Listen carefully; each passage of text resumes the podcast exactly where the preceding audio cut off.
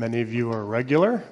Some of you may have caught the tension of uh, the title, so I'm not sure exactly what the motivation is for tonight.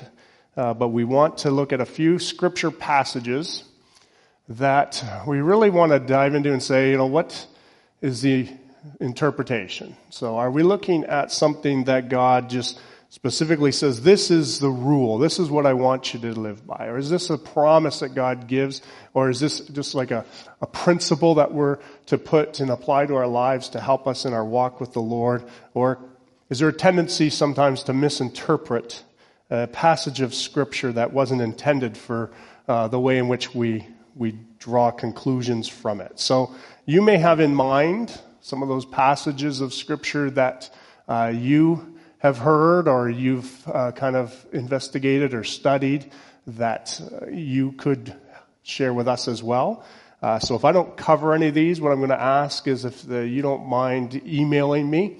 You know, this is a passage of Scripture that uh, maybe even had a question about as far as, you know, is this the correct interpretation of this passage, etc. So, because I'm not going to cover probably every single passage that there is that could be misinterpreted, but we're going to cover a number of passages and then we want to have time to go through what are the, the principles, what are the keys for us in interpreting scripture. So when we look at a passage, how do we go about finding out what the intended uh, context of the text is and how we can draw out the application for our lives.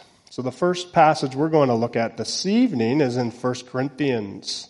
So we're going to take your Bibles and turn to 1 Corinthians chapter 10 a wonderful passage of Scripture, but one that many at times have kind of drawn a misinterpretation of the Scripture, and I don't think it's always saying what some people think it does. So, chapter 10, verse, we'll start with 12. Therefore, let anyone who thinks that he stands, uh, that he stands, take heed lest he fall.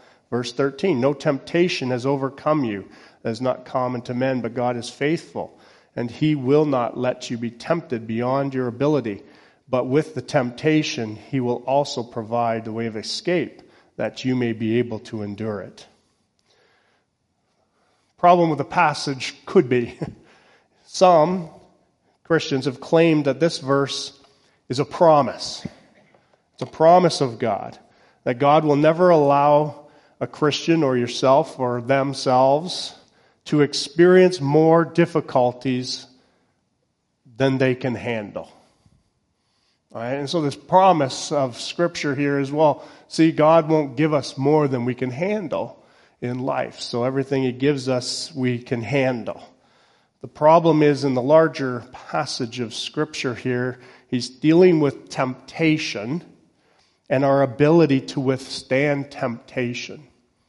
So the danger in the text and the misinterpretation portion of it is to, to draw the promise to every experience that I deal with.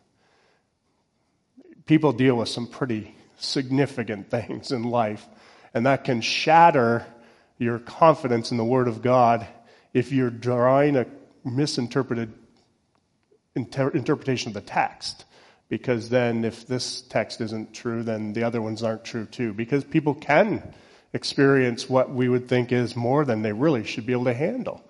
Uh, and we know that yes, God and His strength and His power, and He can He can help us through these things. But in context here, we also got to keep in mind it's dealing with temptation, not necessarily everything that we will face in life right? And so that's where we got to kind of make sure that we're understanding the larger context and not drawing a conclusion that's not intended for the audience and for us. God promises that He will always provide a way for us to say no to temptation. Understand, that's what the context is here. There's always a way to say no to temptation. Doesn't mean, though, that I'm going to be able to withstand every pressure on my own that God brings to me. Okay? In fact, Paul learned from his experience that God will allow us to face circumstances that could be beyond our ability to endure so that we can learn to rely on Him.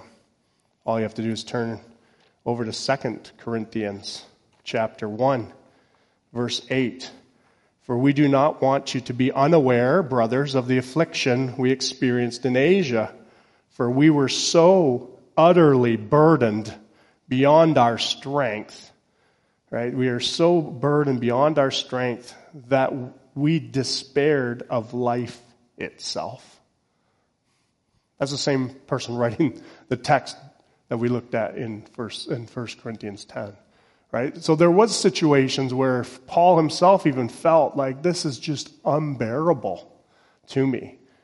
But what does God do in those moments? If you were to continue reading, Paul gets his strength from God, the risen Christ. Right? Christ was raised from the dead to give him the ability to go through those experiences and rely on God for those things. Thoughts, comments, just before we pass on. We're not going to spend a whole lot of time in each of these passages, so we cover a few of them.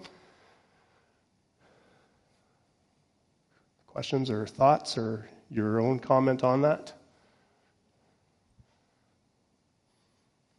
Proverbs 22 6 is a popular verse.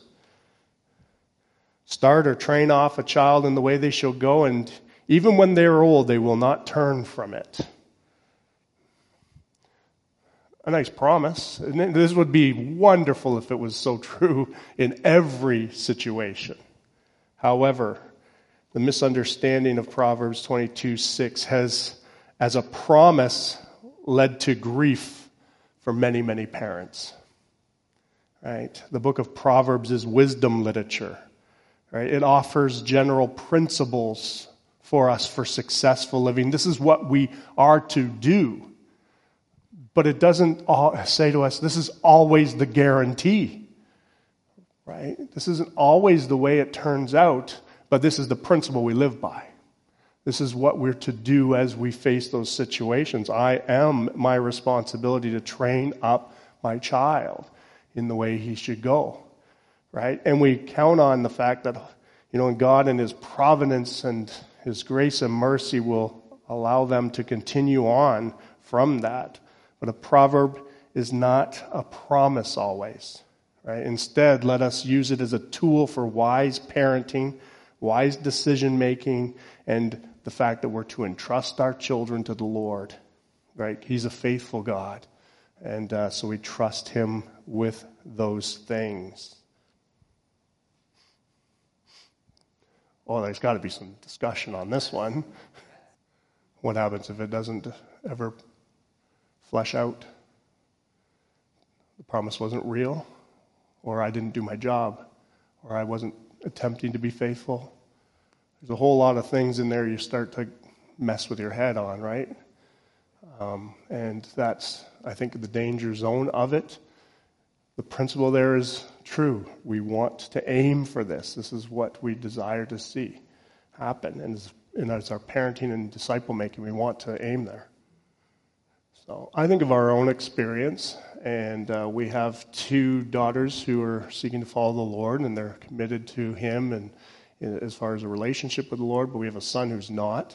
Uh, and on Greg's kind of thought pattern for us, we we do know he tells us time and time again, like he knows what he's been we've been attempting to teach. He will carry that with him, but he has chosen so far, not to. Right? But there are things, obviously, and principles that I'm sure have been as a result of. He just hasn't trusted the Lord with his life. I think the danger in the verse is we think, well, then that means they too will come to know the Lord. Every child that I have will come to know the Lord our son hasn't come to know, know the Lord, but my words always are yet. We're praying for him. We're praying for his soul. Um, I was also going to say there's a danger too with this verse too that we save our children. That it is our responsibility to save our children, and we don't. And we entrust them, like you said, we've been entrusted with them, and we give them back to God because He does the saving work. And so, if we firmly hold fast that if we are to train them, then we're guaranteed that they're going to have salvation, that puts the emphasis on us doing the work of their salvation. So, we have to be careful not to put that in our minds that it's us who saves, but it's God.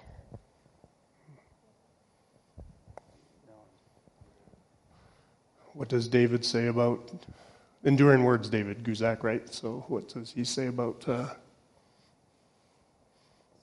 sorry, Pastor Todd, say that again. What, what does enduring words say to About the depart? old, the- Um, this is a wonderful principle that the Holy Spirit may quicken to a promise for parents troubled over their adult children.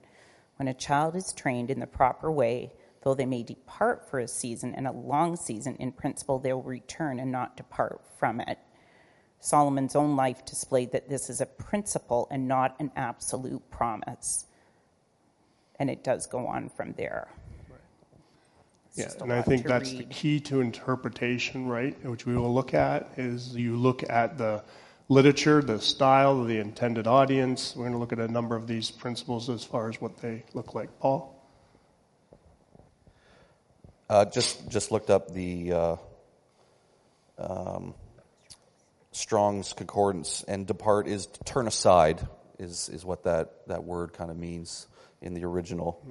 Um, but also, we need to remember too that I think when we're interpreting Scripture, we interpret Scripture with Scripture, and so we need to we take this verse and we read it uh, in the context that it's in, but also look at the whole of Scripture and how Scripture uh, instructs us and tells us that individuals are called and chosen by God, um, as has been mentioned, and, and a few other things. And so we, we need to kind of go with that with that full lens of the entirety of Scripture, not just this verse on its own.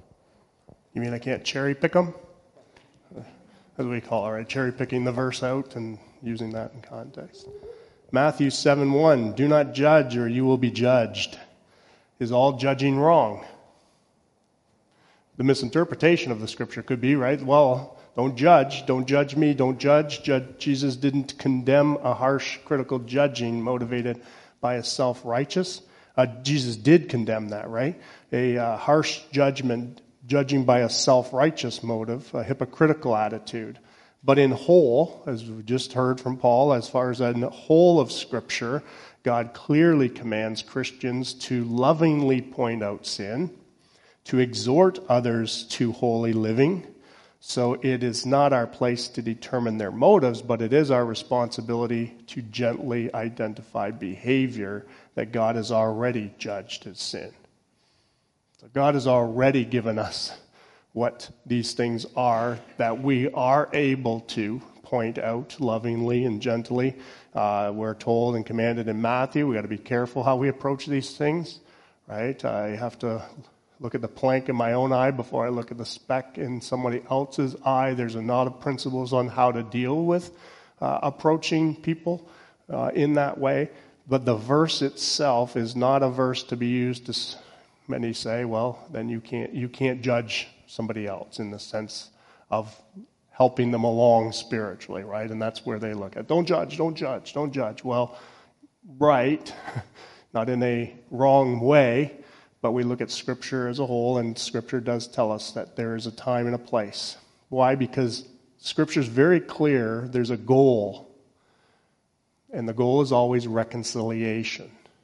So it's reconciliation with one another and reconciliation with God Himself. So a person with God in reconciliation and then others helps in the area of our judging or, in a sense, coming alongside as we should as believers. That's our responsibility, help one another along in the journey of faith. And so, again, cherry picking just the words out of a verse can be a very dangerous thing because that's not the intended passage of Scripture overall. Right? It seems straightforward on the surface. When Jesus was explaining how Christians should live the kingdom life, he explicitly told us not to judge, but not anyone ever. That's how it's misunderstood. We need to be careful how we use this verse by understanding what's happening. Namely, this verse comes in the middle of the Sermon on the Mount where Jesus explains to his followers what a God first life looks like. He shows them why they don't need to worry, how they should pray, how they should fast, and so on and so on. His main concern, in fact, involves believers and how they treat one another as far as brothers and sisters in the Lord. So, in other words, this really isn't really a discussion of confronting someone in sin as it is examining someone else's Christian, as it is in an examining someone else's Christian walk, right? We, we're supposed to help one another through. Even still, Jesus tells us that the problem isn't in judging itself, the problem is in that we must judge a matter in the same way that we would want to be judged ourselves. Matthew 7, right? We were to approach the situation as we would want to be approached in, uh, in our situation. Right? Jesus pointed out many times as far as how to go about, uh, you know, helping people along. So we're going to be careful, right, about examining first ourselves and then helping one another in love as we come alongside each other to help each other in our walk with the Lord.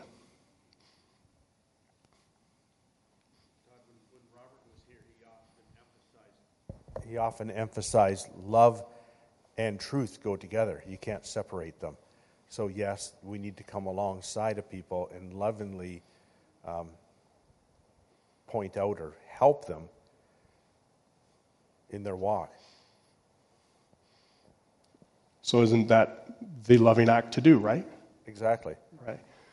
It, it's almost like the situation we are in today where our world basically says don't help our children along in truth. We, are, you know, we step back and just let them kind of figure it all out. Well, that's not a loving thing to do. Right? In love, we would want to help them along. The same with the Christian faith, right? In the walk with the Lord. A thought that I've had regarding this when it comes to judging, we could use the word assessing or assessment. Assessing where someone has has failed, like a child or a friend or whatever, and addressing it but we can do it without a judgmental, like a condemnation type of thing. But there is place for, you know, well, maybe even elders coming alongside and helping a person to see, and there's consequences for what you've done. But the attitude with which we do it is very key, and the purpose for which we're doing it is very key. And I think you mentioned something, you know, the goal is for, not reestablishment, what's the word? Uh, reconciliation. Reconciliation, yes. Yeah. Always the goal, for sure. But he is very specific on the fact that we need to examine our own lives first as well, right? We need to be an examination of our own lives and our own situation uh, in our own respect to the Lord and others. And that's a part of what we're supposed to do as far as our Lord's table Sunday, right? That gives us a time to examine how, how you know, is there something that I need to get right here with the Lord in my own life? Uh, or in a relationship, the brother or sister in the Lord. So. Matthew 18 20. So we've looked at a few already. Matthew 18 20. For where two or three are gathered in my name, there I am. Some say in the midst of them. So, considering just this verse, what would be the thing that we could gather out of this? Well, what direction could we go?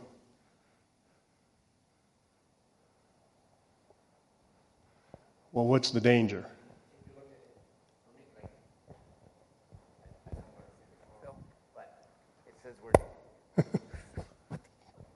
Excuse me.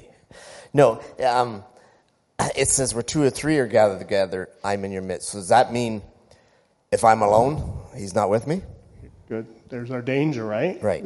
So only when there's two or three gathered together in, in my name, I, I'm in the midst of them?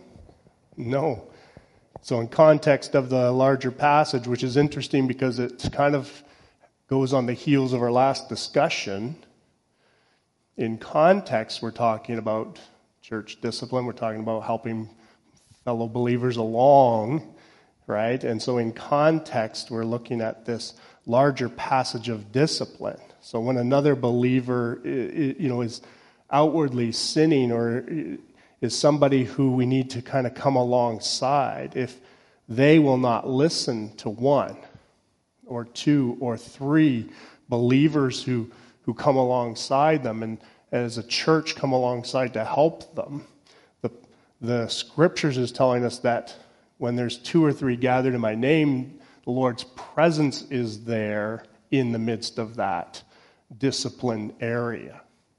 Right? So it is specifically in context to a specific situation and dealing with it in the church. We take it as, and I understand where it goes with this. So we're gathered here tonight, so the Lord's with us. There's two or three gathered together in His name, and He's in our midst. That's a truth, right? He is here. Uh, but Phil, if you were the only one here, you'd probably still say, Pastor Tyler, come on up. But you'd be the only one here. Um, but you still doesn't mean that the Spirit of God's not here and present with you, not necessarily even in this room per se, right? He, he lives within us. As we gather together, we together, he, he's in our midst for sure, uh, right? But we remember the context of the verse, and this specifically one gets sometimes forgotten as to where it is in the scripture and then draws a wrong conclusion. And you got to be careful. I have a new believer and read that text, and you were say, you know, well, when two or three are gathered my name, he's there. And, oh, well, so then he's not when we're not together. No, that's not what's being said here. Other thoughts or comments?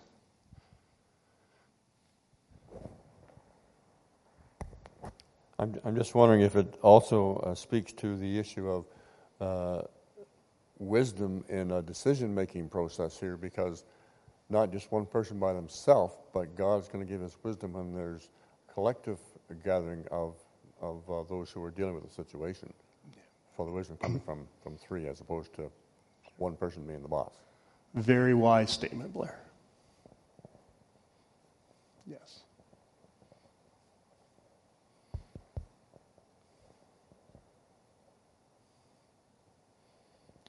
Psalm 37 4. Take delight in the Lord, and he will give you the desires of your heart. If I find joy in God, right, if I find uh, delight, will he fill my life with all the things that I value and enjoy?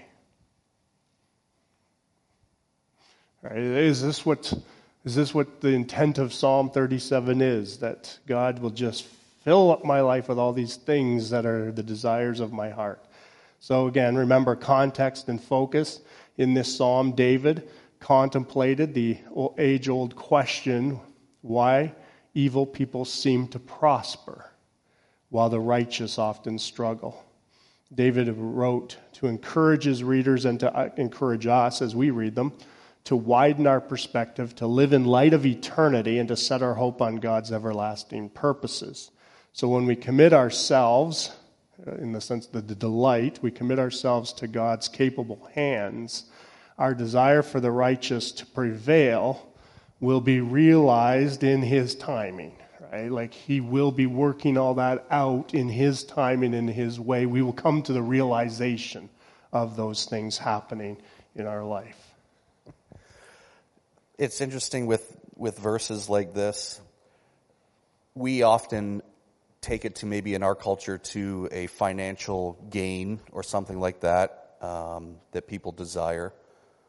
But it's it's an interesting verse because if you delight in the Lord, you will desire what He desires. You won't mm-hmm. desire financial prosperity necessarily, and you won't uh, desire the things of this world. And so, in fact, you will you will receive uh, the desires of your heart but not your fleshly heart. You'll desire the godly desires, the things that, that He desires for us to have and to put our um, our hope in and, and things like that. So, so I think it is a true verse, but oftentimes we, our, our sinfulness and our flesh still kind of gets in the way, thinking that, that He's going to give us our, our sinful and fleshly desires when He's going to give us our, our godly desires. Graham. This is also a psalm of David, and the first three words, fret not thyself, is repeated. Fret not thyself um, for the evil that's around, right? It's a psalm of David. David is looking for the, the high place to reside in the presence of the Lord, and there's evil all around. And this is just one of the admonitions of delighting in the Lord.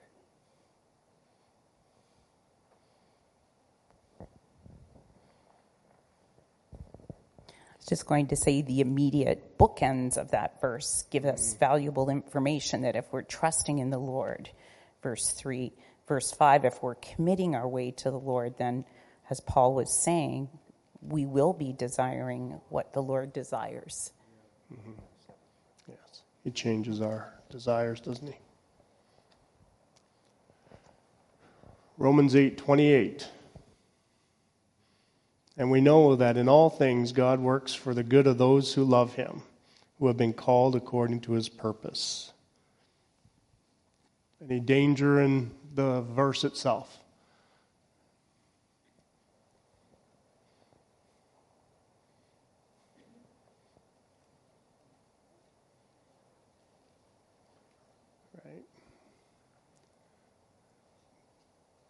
Well, does God control all circumstances in our lives to make things turn out great for us? Right? Is all situations and circumstances designed so that we benefit from it? Is, I guess, the question. So we take a step back and we grasp the glorious truth of Romans 8:28.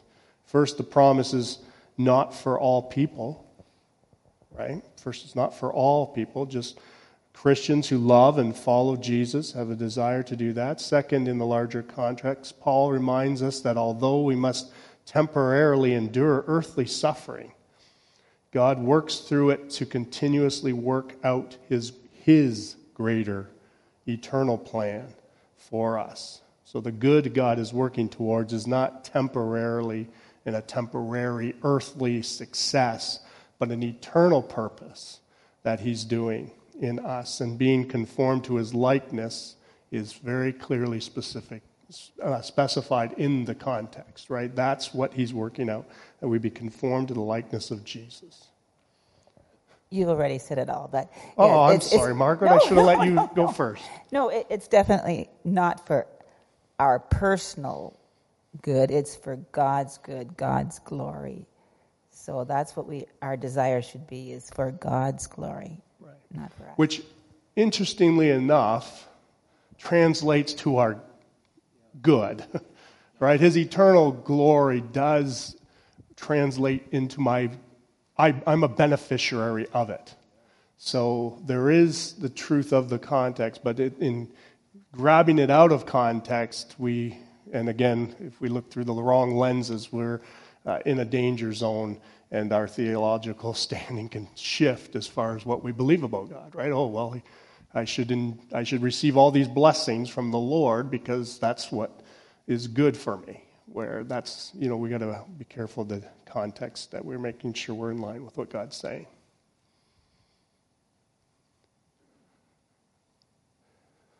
All right, we're not going to get through. Uh, I have a few others. We'll look at that next Sunday few other verses. If you have some that have come to mind, just email them this week to me.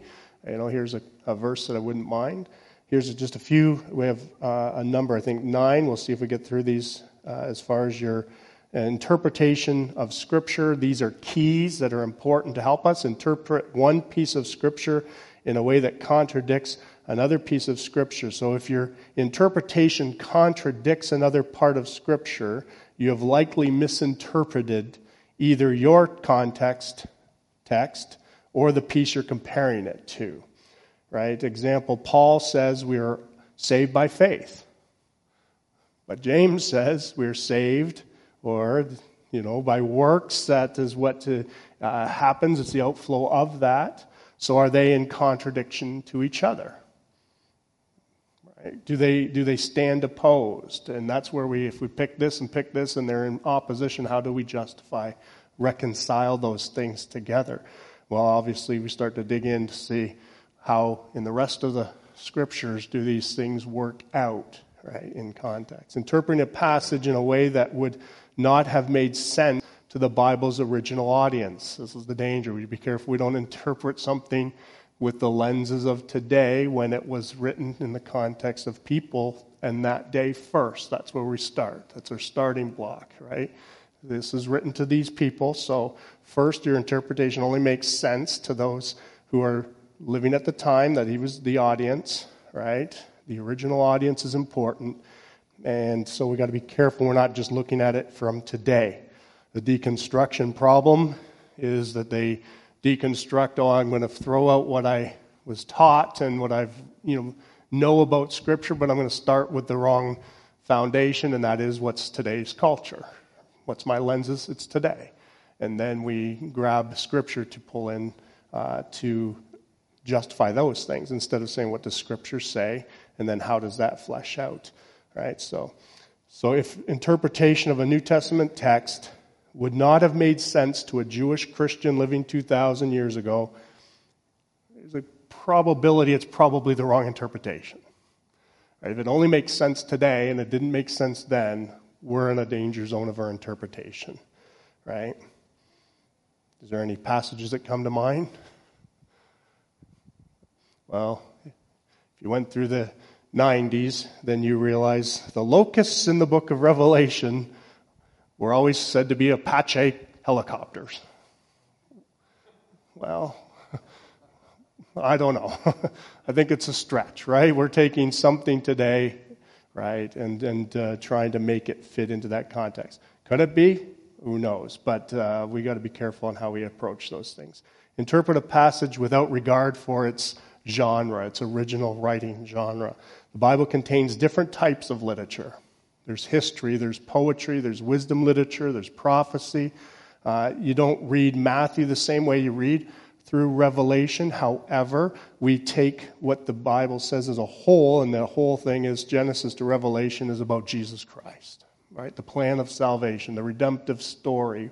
We know that that thread runs throughout each, but as we read each book, we have to approach the book in the proper genre that it's been written. Understanding that really helps us in light of our interpretation. It has to be read in that way. Interpret, if the danger is you interpret a passage of Scripture in a way not held by anyone in church history.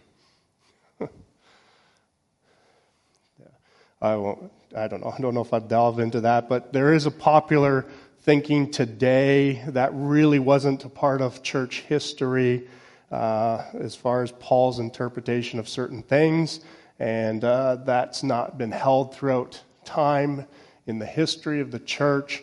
So all of a sudden, God reveals this new idea. Well, we're on the danger zone of others. Joseph Smith and a few others who got some interpretation later on that they, they desire. So we've got to be careful that we also put it in the context that uh, many followers of the Lord throughout 2,000 years, right, have been working and through these things. And so we need to rely heavily on the fact of church history uh, for our cor- correct interpretation. Doesn't mean everyone was right in their interpretation, but as we look at the church history, we have to take that into account for today. Right? There's probably nothing new under the sun as far as scripture that hasn't been worked out throughout those 2,000 years. Interpret a passage without looking at its context. Context is key. Right? Context includes not only the surrounding passages of the text, but the placement within the book, its placement within the larger theological context of the Bible, and its historical and cultural context. So, all of these things you begin to add up. You think, this is a lot of work. It is a lot of work, right? We, when we dive in to study the scriptures, uh, we want to do so, as the Bereans say, right? They want to do it faithfully. And so we do too, right? We want to faithfully understand what God is saying. And so we want to take the time to make sure that we're doing that correct. Never check your interpretation with other Christians.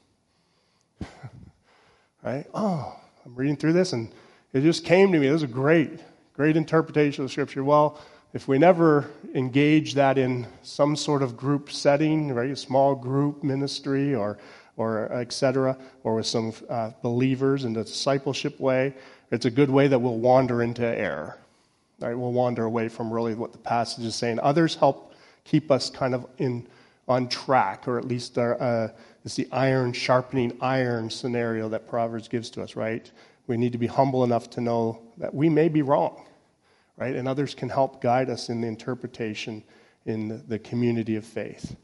Interpret a passage in a way that changes the meaning because you do not like what the passage seems to say. Right? Oh, I don't like this, so it must mean something else. And believe me, almost every text is if you start looking at it, you can change it to mean what you want it to mean. Now all you have to do is go onto YouTube and you can understand that. Right? There's every interpretation possible in a sense because people can put it to what they want it to say, as opposed to taking what it says without the interpretive gymnastics, right, and make it a straightforward interpretation of the text. This is what it's saying. We're not trying to bend it, we're not trying to interpret it in that it will suit our own thinking, our own needs. Build major doctrines from obscure passages. Right, there's a danger. So you build these, these major doctrinal positions from passages that are very obscure. If a hundred passages address the same topic and one seems not to fit, the danger is we reinterpret the one passage in light of the 99 instead of the other way around, right? We're to interpret it with the 99 and the one in, the, in that way. Put another way, interpret less clear passages in light of more clear passages, not the other way around, right?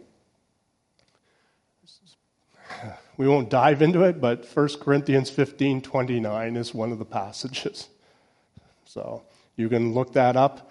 Uh, we can talk and discuss what that looks like. Uh, but there's your passage that is obscure.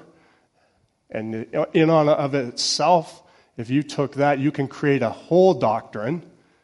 Oh, wait a minute. I think the Mormons already did. But uh, you can create a whole doctrinal position based on a one obscure passage of Scripture instead of saying, okay, there's 99 other passages that are on the same wavelength. How do I interpret this in light of that? And we can talk about that passage at some other time.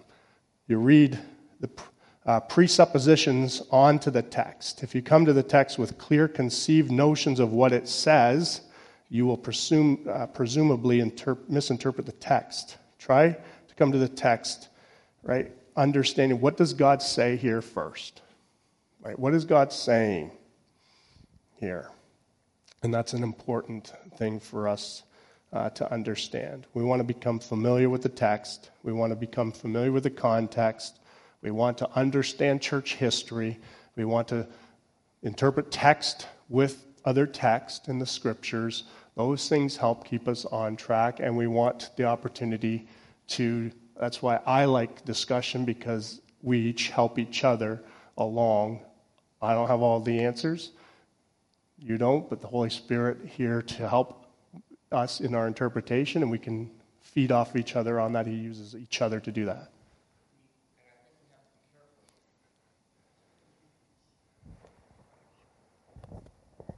We have to be careful because I know there's Christians out there today that will say, well, this doesn't apply to us because history, that was theirs. Um, that was written for them. So we can take the book of, I'm just going to throw a book, Matthew, we can throw it out. We don't need to, or Genesis, because that was written for them, not us. And I think that's, we have to be careful on that aspect too. Final thoughts. I have about five more next Sunday we'll deal with. And as I say, you're welcome to shoot me your emails as far as the text that you might be. We're not here next Sunday. Oh. So, who's leading? the week after, two weeks after, week after. All right, Heavenly Father, thank you. We do thank you for your word. And Lord, it, at times it does seem challenging for us to work through uh, things that have been said and even doctrinal positions, application to our lives. And it, it does take work. And I thank you for the mystery of your word that helps keep us engaged in it. But we also thank you for the revelation of your word that shows us a clear picture of who you are, your redemptive plan throughout all of history, the Savior Jesus Christ, which is the centerpiece of your word, and it is found throughout all of Scripture. It all points to you as the, the great Messiah, Jesus. And Lord, as we want to be faithful and good stewards of the Word, we want to be students of the Word, we want to learn and understand because we know that the Word is what helps us keep us on track. It's what you use to help us in our spiritual growth and life. Lord, it's how we um, know and understand your will and your workings. And as we see pictures of what you do, it, shows us glimpses of yourself. And Lord, it also helps us in our application what we're to do, how we're to live, and how we're to honor you and to glorify you, and what our response needs to be. So, Lord, may we be faithful to that. May we also take up the challenge, Lord, that we know that we need to do this in community because that really, really helps us along the way as we work together to work it out and as your Spirit leads us and directs us and guides us in your word. Thank you for tonight and for our discussion. In Jesus' name, amen.